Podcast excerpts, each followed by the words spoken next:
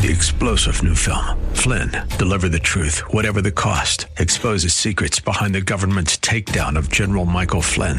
Flynn knew what the intel world had been up to. He ordered the first audit of the use of contractors. This set off alarm bells. He told the truth. He was the most dangerous person for Donald Trump to hire. They had to get rid of Flynn. Flynn, deliver the truth, whatever the cost. Available now. Watch it today. Go to salemnow.com. Salemnow.com. Welcome to Grace Freezer of the Bay Area. It's cold in here this morning, isn't it? We'll work on that. Unfortunately, we have no way of adjusting it in real time. We have to tell them ahead of time. There's a computer and an engineer and all that. So we'll uh, we'll work on that. So next week it'll be too hot. No, we'll try to tweak it a little bit. Um, but they do their best, and we're thankful to be here. Well, this morning. I want to begin by asking a question, and that is what are you proud of? What do you boast about? Or, as the New Testament sometimes put it, what do you glory in? There's a lot to choose from in our lives. It could be your job, it could be your finances, your children, your grandchildren, the educational background that you have or that your children have, their successes, the touchdown last Sunday, whatever it may be. There's a lot that we can find our glory in, that we can boast about, that we can be proud of, even in giving God the glory at the same time. And that is ultimately what we need to boast in. Because when we look at our lives, especially as believers, there's ultimately one main thing that God wants us to boast in. And this morning, as we continue our study in the book of James, James will tell us what that is.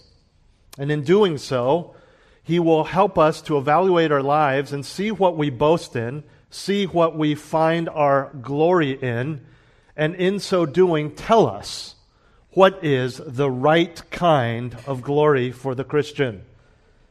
I invite you to join me in James chapter 1, and this morning we are in verses 9 through 11.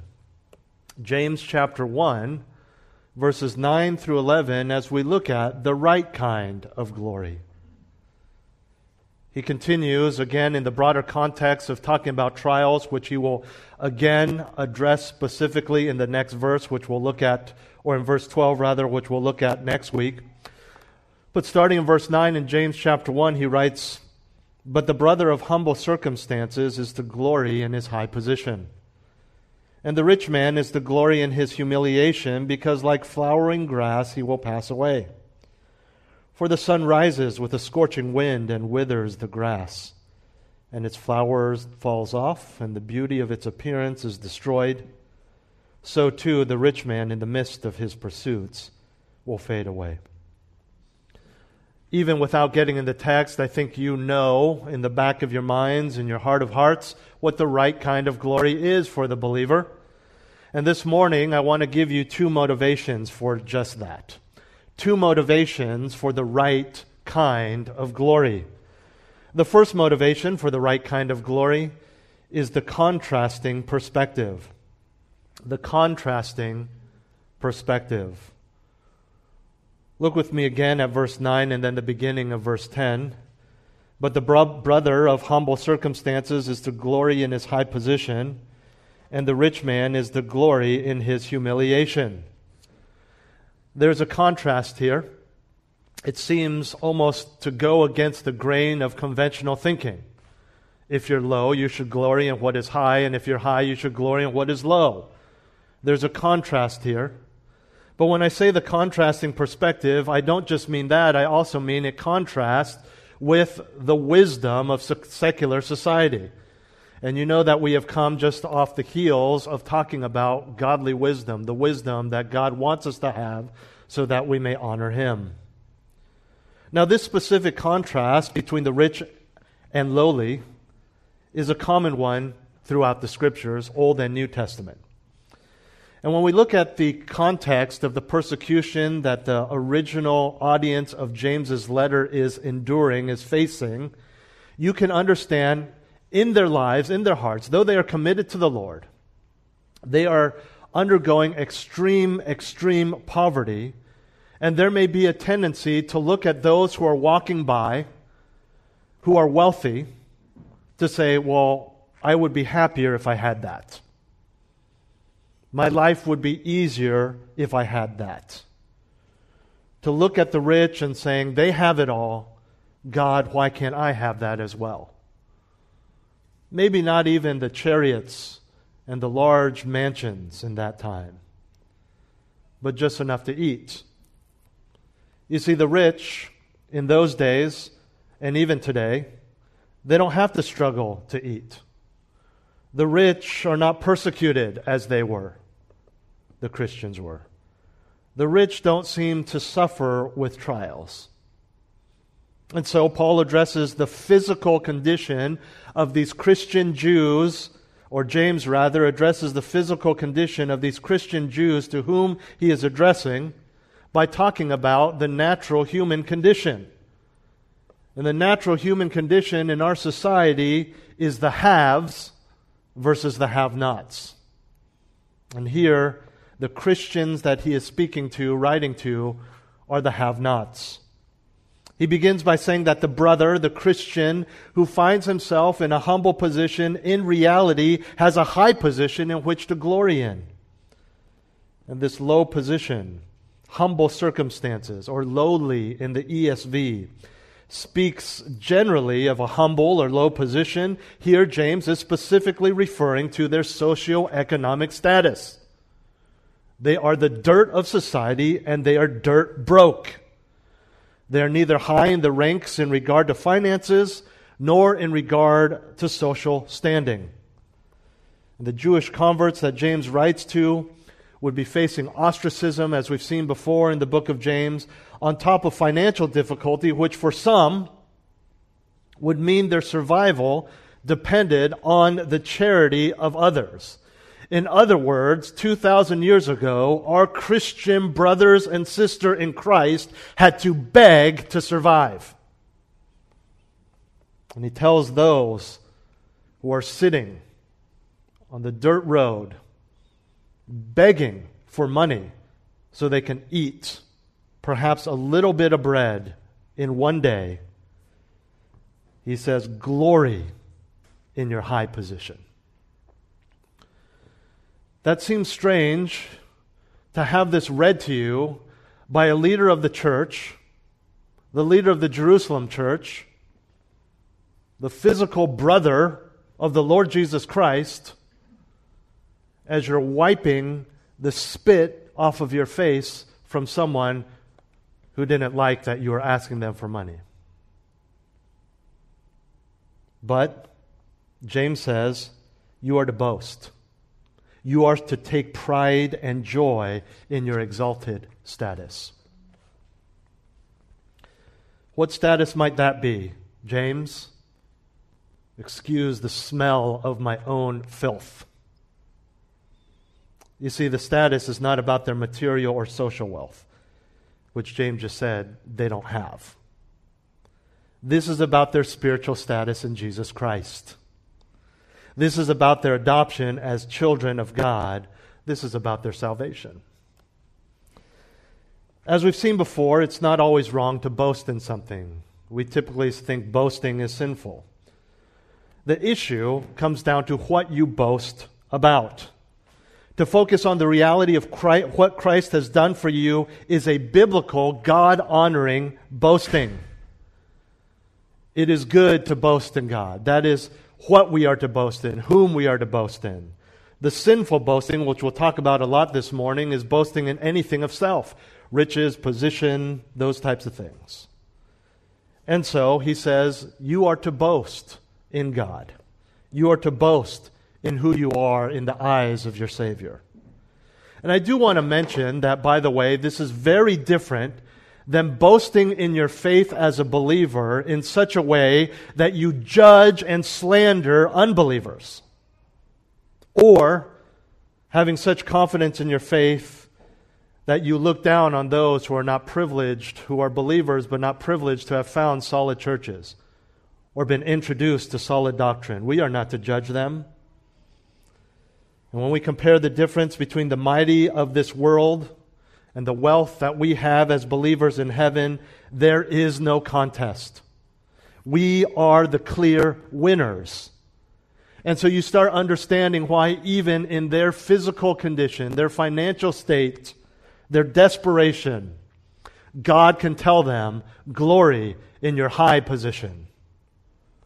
And what James is ultimately telling the poor is that their financial situation does not matter. It matters day to day. It matters when you can't feed your children, when you're undergoing hunger pangs, when you're too weak to walk to the house church. That's not what we're talking about. What James is saying is ultimately, in the larger scheme of things, when you weigh what really matters in life, your financial situation doesn't matter. Because you still have the only thing, the only thing worth glorying in, and that is your faith in Jesus Christ. It's not that James is looking for something to make them feel good. Oh, man, they're in a bad situation. How can I make them feel good about themselves? That's not it at all. This is the reality of the Christian. Because rich or poor, this is what we are to find our pride in Jesus Christ. In the church, we understand that we are all equal, and that we are who we are because of God. He may give some more than he gives others. He may give some with higher gifts, more public gifts. But ultimately, we understand that every spiritual gift, every act of service, any, every penny in our bank comes from God. He is the great leveler, the great equalizer. And that only makes sense to say that we're all equal, though some may be poor and some may be rich and some may be preaching for thousands to thousands and some may at best be a janitor in their local church. How are we all equal? Because it's not about the world standards. We are all equal because we all have the same faith in Jesus Christ. When he spilt his blood, he didn't spill some fresher, cleaner blood for the rich and some blood from a lesser part of his body for others. We're all equal. And so in the church, we find our dignity not in our wealth, not in our social status, but in our relationship with Christ, in our membership in the family of God. And by earthly standards, if we happen to be wealthy, praise God. And we are to stop finding our boast or confidence in status and money as the world sees it and understand that status and money only have value when used for God. Money and status only have value when used for God. We think there's value because it makes us feel good. We can buy things we want. We can live where we want. But there's no value in that in the eyes of God unless that money and that status is used for God. You have influence with doctors, preach the gospel to doctors. You have influence in, in, the CEOs of, of the tech world. Preach the gospel to the CEOs of the tech world. Use what God has given you, where God has put you for His glory. Because only then do you truly understand and use where you are in this life, even from an earthly perspective, for His glory. Only then does it have value. And it's on the heels of that principle that James continues in verse 10 to address the rich man. He says the rich man is the glory in his humiliation, contrasting the world's view, especially in the Roman Empire, whereas the humble status was used to describe the poverty stricken believer's physical state. It is now used to describe the rich believer's spiritual state. You see, what this means is that the rich man is not to glory in what he possesses on earth. But in his humiliation, he is to boast in the Lord, which necessitates a spiritual humility before his Maker. We are to be humble when we understand the gospel. We are driven to our knees, no matter how rich, how powerful, because we understand that we are sinners saved by grace. The rich man, what James is saying, is to find his glory his boast in the same place that the poor man is to find his glory and his boast. Salvation. Jesus Christ. James will drive this point home in the rest of the passage, which he will, the bulk of this passage highlights the transitory nature of earthly wealth. But for us, whether you are the so called 1% or you are in the rest of the 99, you are not to take pride in possessions or position. You are to identify with Jesus Christ. If you find yourself in a lower position in this society, you are not to admire the rich because they are rich. And if you are wealthy, you are not to look down on the poor because you are rich. You are to glory in your position in Jesus Christ. Galatians chapter 6 and verse 14. Paul writes, But may it never be, may it never be that I would boast except in the cross of our Lord Jesus Christ in nothing but the cross. Not his riches, not his family, not even his sacrifice in ministry, not even his apostleship, but in the cross of Jesus Christ. Part of this is recognizing that just because you have more, whether financially or spiritually, as I said earlier, you understand that it was something given to you by God. Yes, you might have put in the long hours in college. You might have interviewed for 20 different companies. You may have been uh, humiliated by your former boss to get that position. But you understand that in God's sovereignty, you are where you are because He has put you there. 1 Corinthians 4 7 says, Who regards you as superior? What did you have that you did not receive? And if you did receive it, why do you boast as if you had not received it? In other words, stop boasting as if you somehow attained this yourself when clearly God gave it to you. And that is even within the context in 1 Corinthians 4 of understanding sound doctrine. Don't boast that you're better than the liberals. Don't boast that you're better than the charismatics because how do you know? Because you received it from the Lord. 2 Corinthians 10:17 but he who boasts is to boast in the Lord. Period. End of story. Look guys, it's not wrong to have much in this world. As we just saw, James shows us that there were those who were believers who were wealthy in his day. Not many because of how society was was structured back then, but there were some but along with your salvation, you must understand that all things come from God. And when we boast arrogantly in ourselves, when we boast as if it is of us, James 4:16 will say that that kind of arrogant boasting is he doesn't say it's bad. He, didn't say, he doesn't say it's unbecoming of the believer. He says it's evil. It is evil. Arrogant boasting is evil. Boasting in the believer's life may not look like the kind of boasting we hear from the professional athletes or other celebrities on television. It can be more subtle, like judging others or looking down on others. It may come in a form of hypocrisy where you're quick to rebuke but slow to repent. The whole point of grace is that we are not able to boast in ourselves. Ephesians 2 8 and 9, you know it. For by grace you have been saved through faith, and that not of yourselves, it is the gift. Gift. Not wages, not earned. Gift of God, not as a result of works, so that no one may boast. We must boast in God and humbly see the world as in need of Christ. Again, do not judge the unbeliever or his ways as if you had something to do with your own salvation.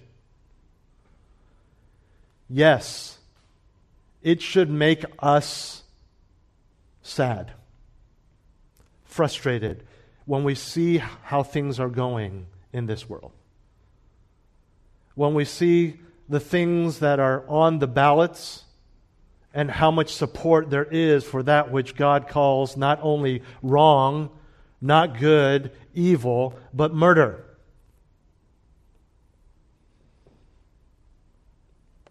But could you honestly tell me that you wouldn't be having abortions outside the grace of God? That you wouldn't be running a Planned Parenthood? That you wouldn't be doing those things? You cannot. You cannot tell me that you would hold a job and not be addicted to heroin on the streets outside of the grace of God. You cannot tell me that. Because in your heart that has been redeemed by God, in your heart you are a liar, you are a murderer, you are an adulterer. So who are we? To boast in our salvation as if we are better than the world. There, but by the grace of God, go I. It is a gift. And as I mentioned earlier, not only is our salvation a gift, but so is our introduction to an understanding of sound doctrine. You didn't happen to stumble upon a church. You didn't happen to turn on the radio and hear R.C. Sproul or John MacArthur. God put you there. 1 Corinthians 1 26 through 29. For consider your calling, brethren, that there were not many wise according to the flesh, not many mighty, not many noble, but God has chosen the foolish things of the world to shame the wise. And God has chosen the weak things of the world to shame the things which are strong, and the base things of the world, and the despised God has chosen, the things that are not, so that he may nullify the things that are so that no man may boast before God. I'm a preacher of God's word, and I was once considered among the things that are not. But God showed his grace. Back to the text, more specifically to James's point. None of us here in this room need to beg to survive. I know that for a fact. Most of us, however, do not consider ourselves rich by social standards, by California standards. But all of us are tempted to look at the wealthy of this world and gauge our value based on that. Wanting what they have so badly that we convince ourselves that we need it even though we really just want it. See, the point for us is not about poverty on the one hand or being a multimillionaire on the other. The point for us is what we value and what we glory in. Again, it's not wrong to have material wealth. But what is it that you find your worth in? What is it that makes you happy? Or if you don't have those earthly possessions? Do you pursue those things because you think that's what will make you happy? If you truly find joy in Christ and you find your glory in your salvation and your relationship with God, you wouldn't even think those thoughts.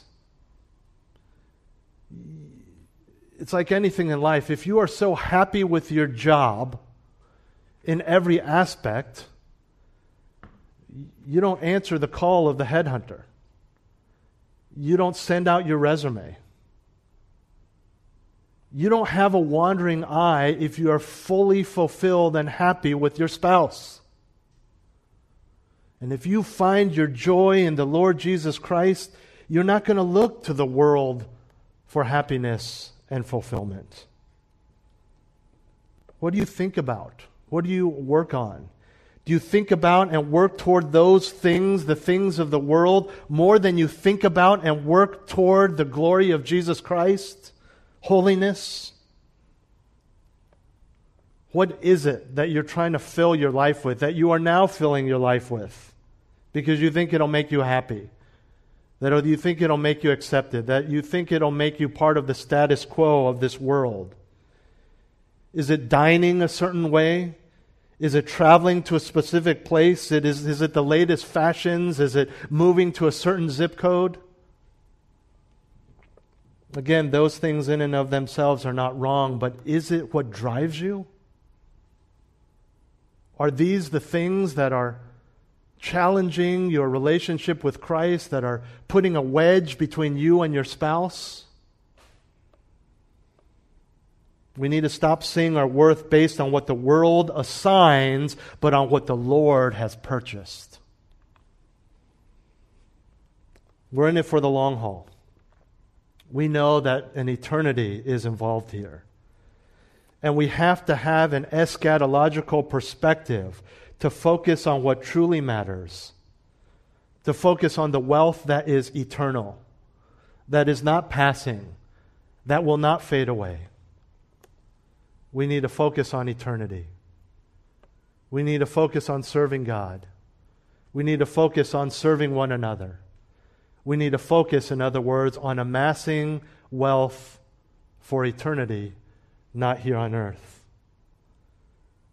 Because when all is said and done, everything that you have amassed on earth will one day burn and perish and that leads us to our second motivation for the right kind of glory. We've seen the contrasting perspective, now the coming predicament. The coming predicament. Look at the second half of verse 10 through the end of the passage. He says, Because like flowering grass, he will pass away. For the sun rises with a scorching wind and withers the grass and its flower falls off, and the beauty of its appearance is destroyed. So too the rich man in the midst of his pursuits will fade away.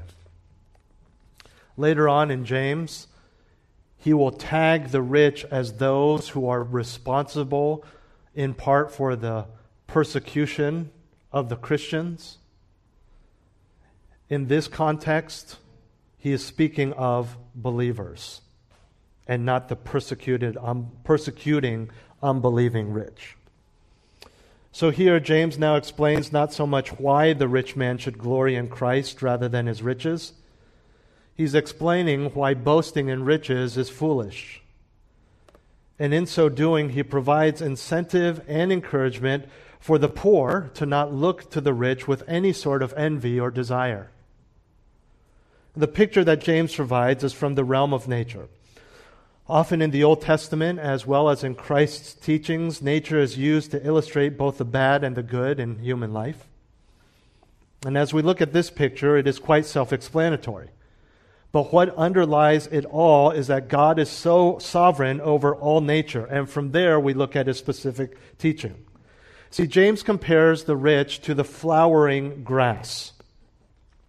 Many of us have lawns with no flowers. It's a different type of plant that he's talking about. These are wild flowers that would have been found all over the hillsides in the Middle East.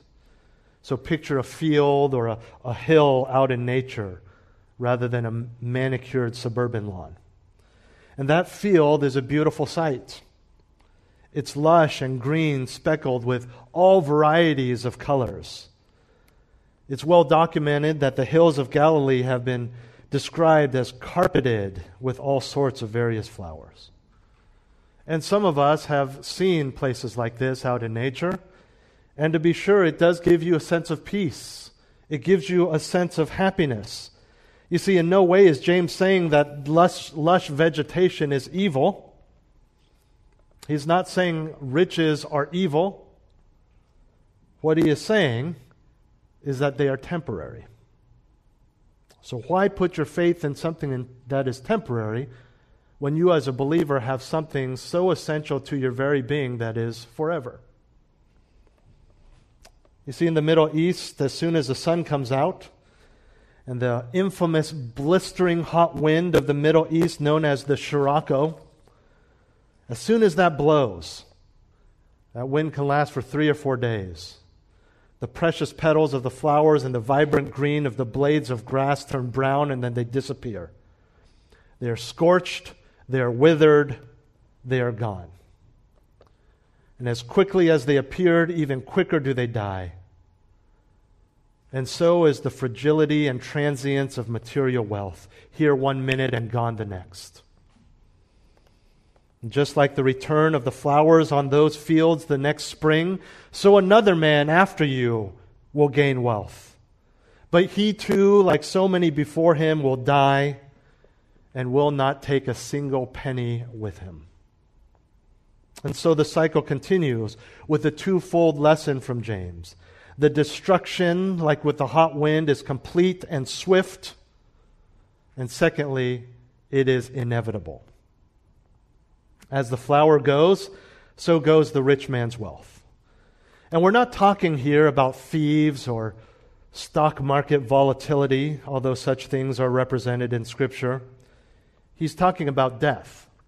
He's talking about the fact that we all die, and compared to eternity, death comes quickly. You see, Christian or not, rich or poor, all material things are worthless on the day of judgment. The reason physical wealth is fleeting is because physical life is fleeting. The eternal resurrected body has no need of such things. There's no need for modern economic systems and a glorified new earth filled with perfect, sinless beings. You see, in our conventional thinking, we expect the poor to die and disappear and not last, while somehow the rich will always be here. Not true in the bigger picture of God's plan as well as the basic realities of life. We all die. The only difference is the rich have wasted their life amassing things that will not last. There's another reality of life that James makes mention of. The rich man will fade away in the midst of his pursuits. In the middle of him trying to get more wealth, he will die. Rare is the rich man who dies when he is at rest from toil because he thinks he never has enough. It's never enough for the rich man. There will always be the pursuit of greater gain. If not through actively working, then through gain from various investments and retirement. These pursuits are a way of life for him. And so James says it will be in the midst of these pursuits that he will fade away, taking nothing with him. This past week, my children had Monday off. It was a holiday, and we just got in the car. I said, We're going to drive and go find, just kind of spur the moment, do some fun things. And my children decided that they wanted to visit the grave of their sister. Now, now we're not the type who stand at that grave and pray or talk. There's, she's in heaven. There's no reason to do that. There's not even any mourning there. And so, what we do is we tend to walk around the cemetery and kind of look at the headstones, and you know, it's nice and green. There's deer running around. And I started looking at the dates. And some of these people 30, 40 years old. And then some you say, wow, the numbers are very different there. You start calculating 101. And when you compare that to 40, 101 in a cemetery, that's nothing. That's very short. That's a very short life compared to eternity. We need to understand how short life is and how short of a time we have to glorify and serve God in a unique way before we are in heaven, to earn reward in heaven. We are so tempted these days to keep up with the Joneses. When you're tempted to do that as a believer, I want you to take heart. Because James is telling you that you are to take pride in your exalted status as one who has been seated with Christ in the heavenly places, Ephesians 2 6. You don't need to pursue the fading flowers of this world. And to those of you who have much, take heed that you do not think too much of yourself. I want to say, by the way, that no matter what's going on through your mind, if you're eating three meals a day and you have more than two or three changes of clothing, you have much. You may not have as much as what you want or what the next guy or even some coworkers with the same job, but you're not begging. You're not starving. Your biggest concern is not whether or not you'll live on the streets next week. Your biggest concern is can we save enough of my income to buy that house? We have much. And we need to not think too much of ourselves because of our social status or because of our material possessions. These things are destined to fade away forever. Leaving your children to have to one day deal with what once was your valuables is now is their trash. What are you going to do with all this stuff? Call those guys. Thankfully, there's those companies now that just bring professional people that just, and those big dumpsters, the junk kings or whatever, and just throw it all away. Have an estate sale, whatever. These people come, you know that's worth a lot more. Just take it. We just it, it's we don't have time for this. Take it, take it, take it, take it. Anything we don't sell, we're going to throw away. just trash now. A lifetime of collecting. Friends, we are to boast in our humble status as the redeemed of one who was despised and rejected by this world. I mean this in the truest sense of the word, not as condescending, not as mean. It is pathetic. Pathetic means something that is, is worth feeling bad about. You feel bad for someone. I truly feel sad to see how hard some Christians try to attain earthly wealth and status. They try so hard to the detriment of their spiritual walks, to the detriment of their service to the church, to the detriment of their marriages and the raising of their children. Nobody else in the entirety of the world should understand the futility of such things more than Christians. And from the perspective of wealth, God is very good to us at the very basic level of, of needs and necessities, He promises that he will, he will provide. He promises that we will not go hungry. And the possessions He grants us to help, He does this to help us deal with the pain of living outside of His physical presence in a world that is dark and dying. That's what they're for.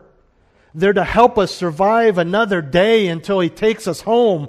These things are not to be used so that we long for this life more than the next. But to hear how some people think and see how they live, you would be led to believe they are not living for eternity. They're living for the here and now. Again, you don't have to feel bad if the Lord has made it so that you are wealthy so that you are rich. It is God's absolute right and prerogative to give if He so desires. What is wrong is to put our faith in riches and to long for riches more than the glory of Jesus Christ. How silly it is to long for something that will burn and fade away in place of longing for that which is eternal and never ending. But we want to make sure that our thinking is right. We, we like to hear these passages and say, no, this is just for those people who are multimillionaires. Not so. We need to be careful and understand what God is saying here. This is not necessarily about being frugal. There are those who are very frugal. And they save, save, save. Friends, this does not mean that you are automatically viewing riches in a biblical way. Christ's condemnation of riches in Matthew 6 is illustrated by the person who stores up, save, save, save, treasures on earth, which can include buying a lot of stuff, but it can also include just having that huge buffer in your bank account. In other words, being stingy or cheap can just as much be the love of money as being extravagant and wasteful. It's about your heart. We can also have the wrong perspective by justifying disobedience in order to pay the bills. Just because that disobedience is normal in the world or even in the church. No, it's normal to do that if you want a house. It's normal to do that if you want to have drive to work sacrificing your God designed and God given role to work rather than focus on home, husband, and kids, ladies. Raising your kids to prioritize worldly success over spiritual holiness. You know, oftentimes it's more than just wanting to survive. Things like a lack of commitment to the local church because of a constant pursuit of worldly enjoyment. There's nothing wrong with taking a vacation here and there, but when you are having fun traveling so much that you're not even, people are wondering if you're even part of the church anymore, it's come to my attention that there are people, Christians, who actually spend more money eating out or on travel than they do giving to the church or to others. And that's just mind blowing to me. But apparently that's normal these days. On luxury items. And the list goes on. Where does your glory lie? What is your view of this world on wealth, on riches? nowhere in scriptures does it talk about have enough wealth so that your children and your children's children can survive materialistically. The inheritance that we are called to give to our children is that of a spiritual nature. We're called to raise them up in a way that honors God. And that's what's going to matter. But what do we think about? We think about colleges and success and making sure they master the, the STEM academics. That's good. We need to take care of those things. Are you more concerned that they're memorizing their multiplication tables than you are about memorizing Scripture? Are you more concerned that they're on time for school because now it's on their permanent record than you are that they're on time for church, Sunday school, or just to a birthday party to show respect for other people out of biblical love? I get it. It's a temptation. It is hard. And those those of you who have been around, you understand how I feel about this. If the Lord allows, according to your finances, take that vacation to Europe. Take that vacation to Hawaii. Go on that cruise. Eat those steaks. That's fine. That's not what we're talking about here. We're talking about doing those things to the detriment of your perspective of eternal things. Not just where your heart is, but even what you do with your checkbook. If you hear this, you're like, nah, this is just another church. It's another money grab for the church. I bet he's going to announce the offering box later. There's nothing much I can do about that, but you've missed the whole point. I don't get a bonus. I don't get a raise. No one, I mean, it's, I'm concerned about your heart. I'm concerned about where your heart lies. You say, well, why do you always bring up material things? Why do you always got, you're bumming me out. Can't even go on a nice date night anymore because I feel like I'm wasting money. You know why I talk about so much? It's called expository preaching. It's the same reason I don't preach much on angels. Because I emphasize what this book emphasizes. And this book speaks of money more times than it speaks of heaven and hell combined. God knows it's an issue. God knew it would be an issue. He sees it. Enjoy life to the glory of God, but just be so careful. Be so careful of where you put your faith and your boast and your glory. Two motivations for the right kind of glory the contrasting perspective and the coming predicament. But the brother of humble circumstances is the glory in his high position. And the rich man is the glory in his humiliation, because like flowering grass he will pass away. For the sun rises with a scorching wind and withers the grass, and its flower falls off, and the beauty of its appearance is destroyed. So too the rich man in the midst of his pursuits will fade away. So, what is the right kind of glory? The one that lasts. Because the one that lasts is the only one that matters. Let's pray. Heavenly Father, thank you for your kindness to us and helping us understand how distinct we are from the world. We want to be different in the world from the world in terms of our values and Lord, I know that finances, money, stuff is such a temptation. We thank you, Lord, that you provide for our needs and for all of us here well beyond that. But I pray that we would view it properly. That we would find where the value in such things really lies and the use of it for your glory. I pray that you would guard us against arrogance and boasting in ourselves, whether it's a, a, form of legalism or finding confidence in what you have given us in terms of material wealth.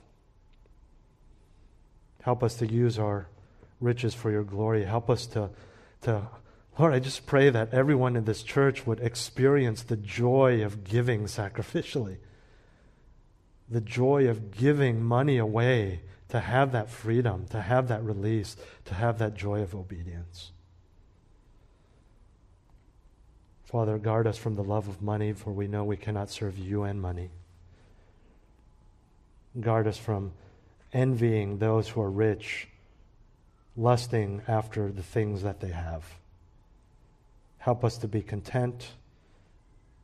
And beyond that, help us to find joy in the only thing that matters to find our boast, our glory, our everything in you.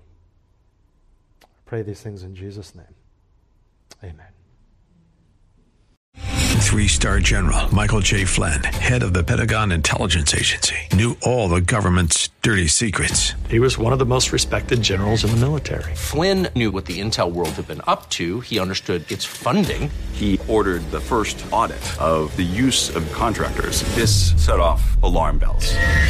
The explosive new documentary, Flynn, Deliver the Truth, Whatever the Cost, and covers the facts behind this scandal. Flynn told the truth. He was the most dangerous person for Donald Trump to hire. I find out the worst enemy that I'm going to face in my life is right here in America. They took my assessment and they wanted me to change it. And I was like, I'm not changing it. They had to get rid of Flynn.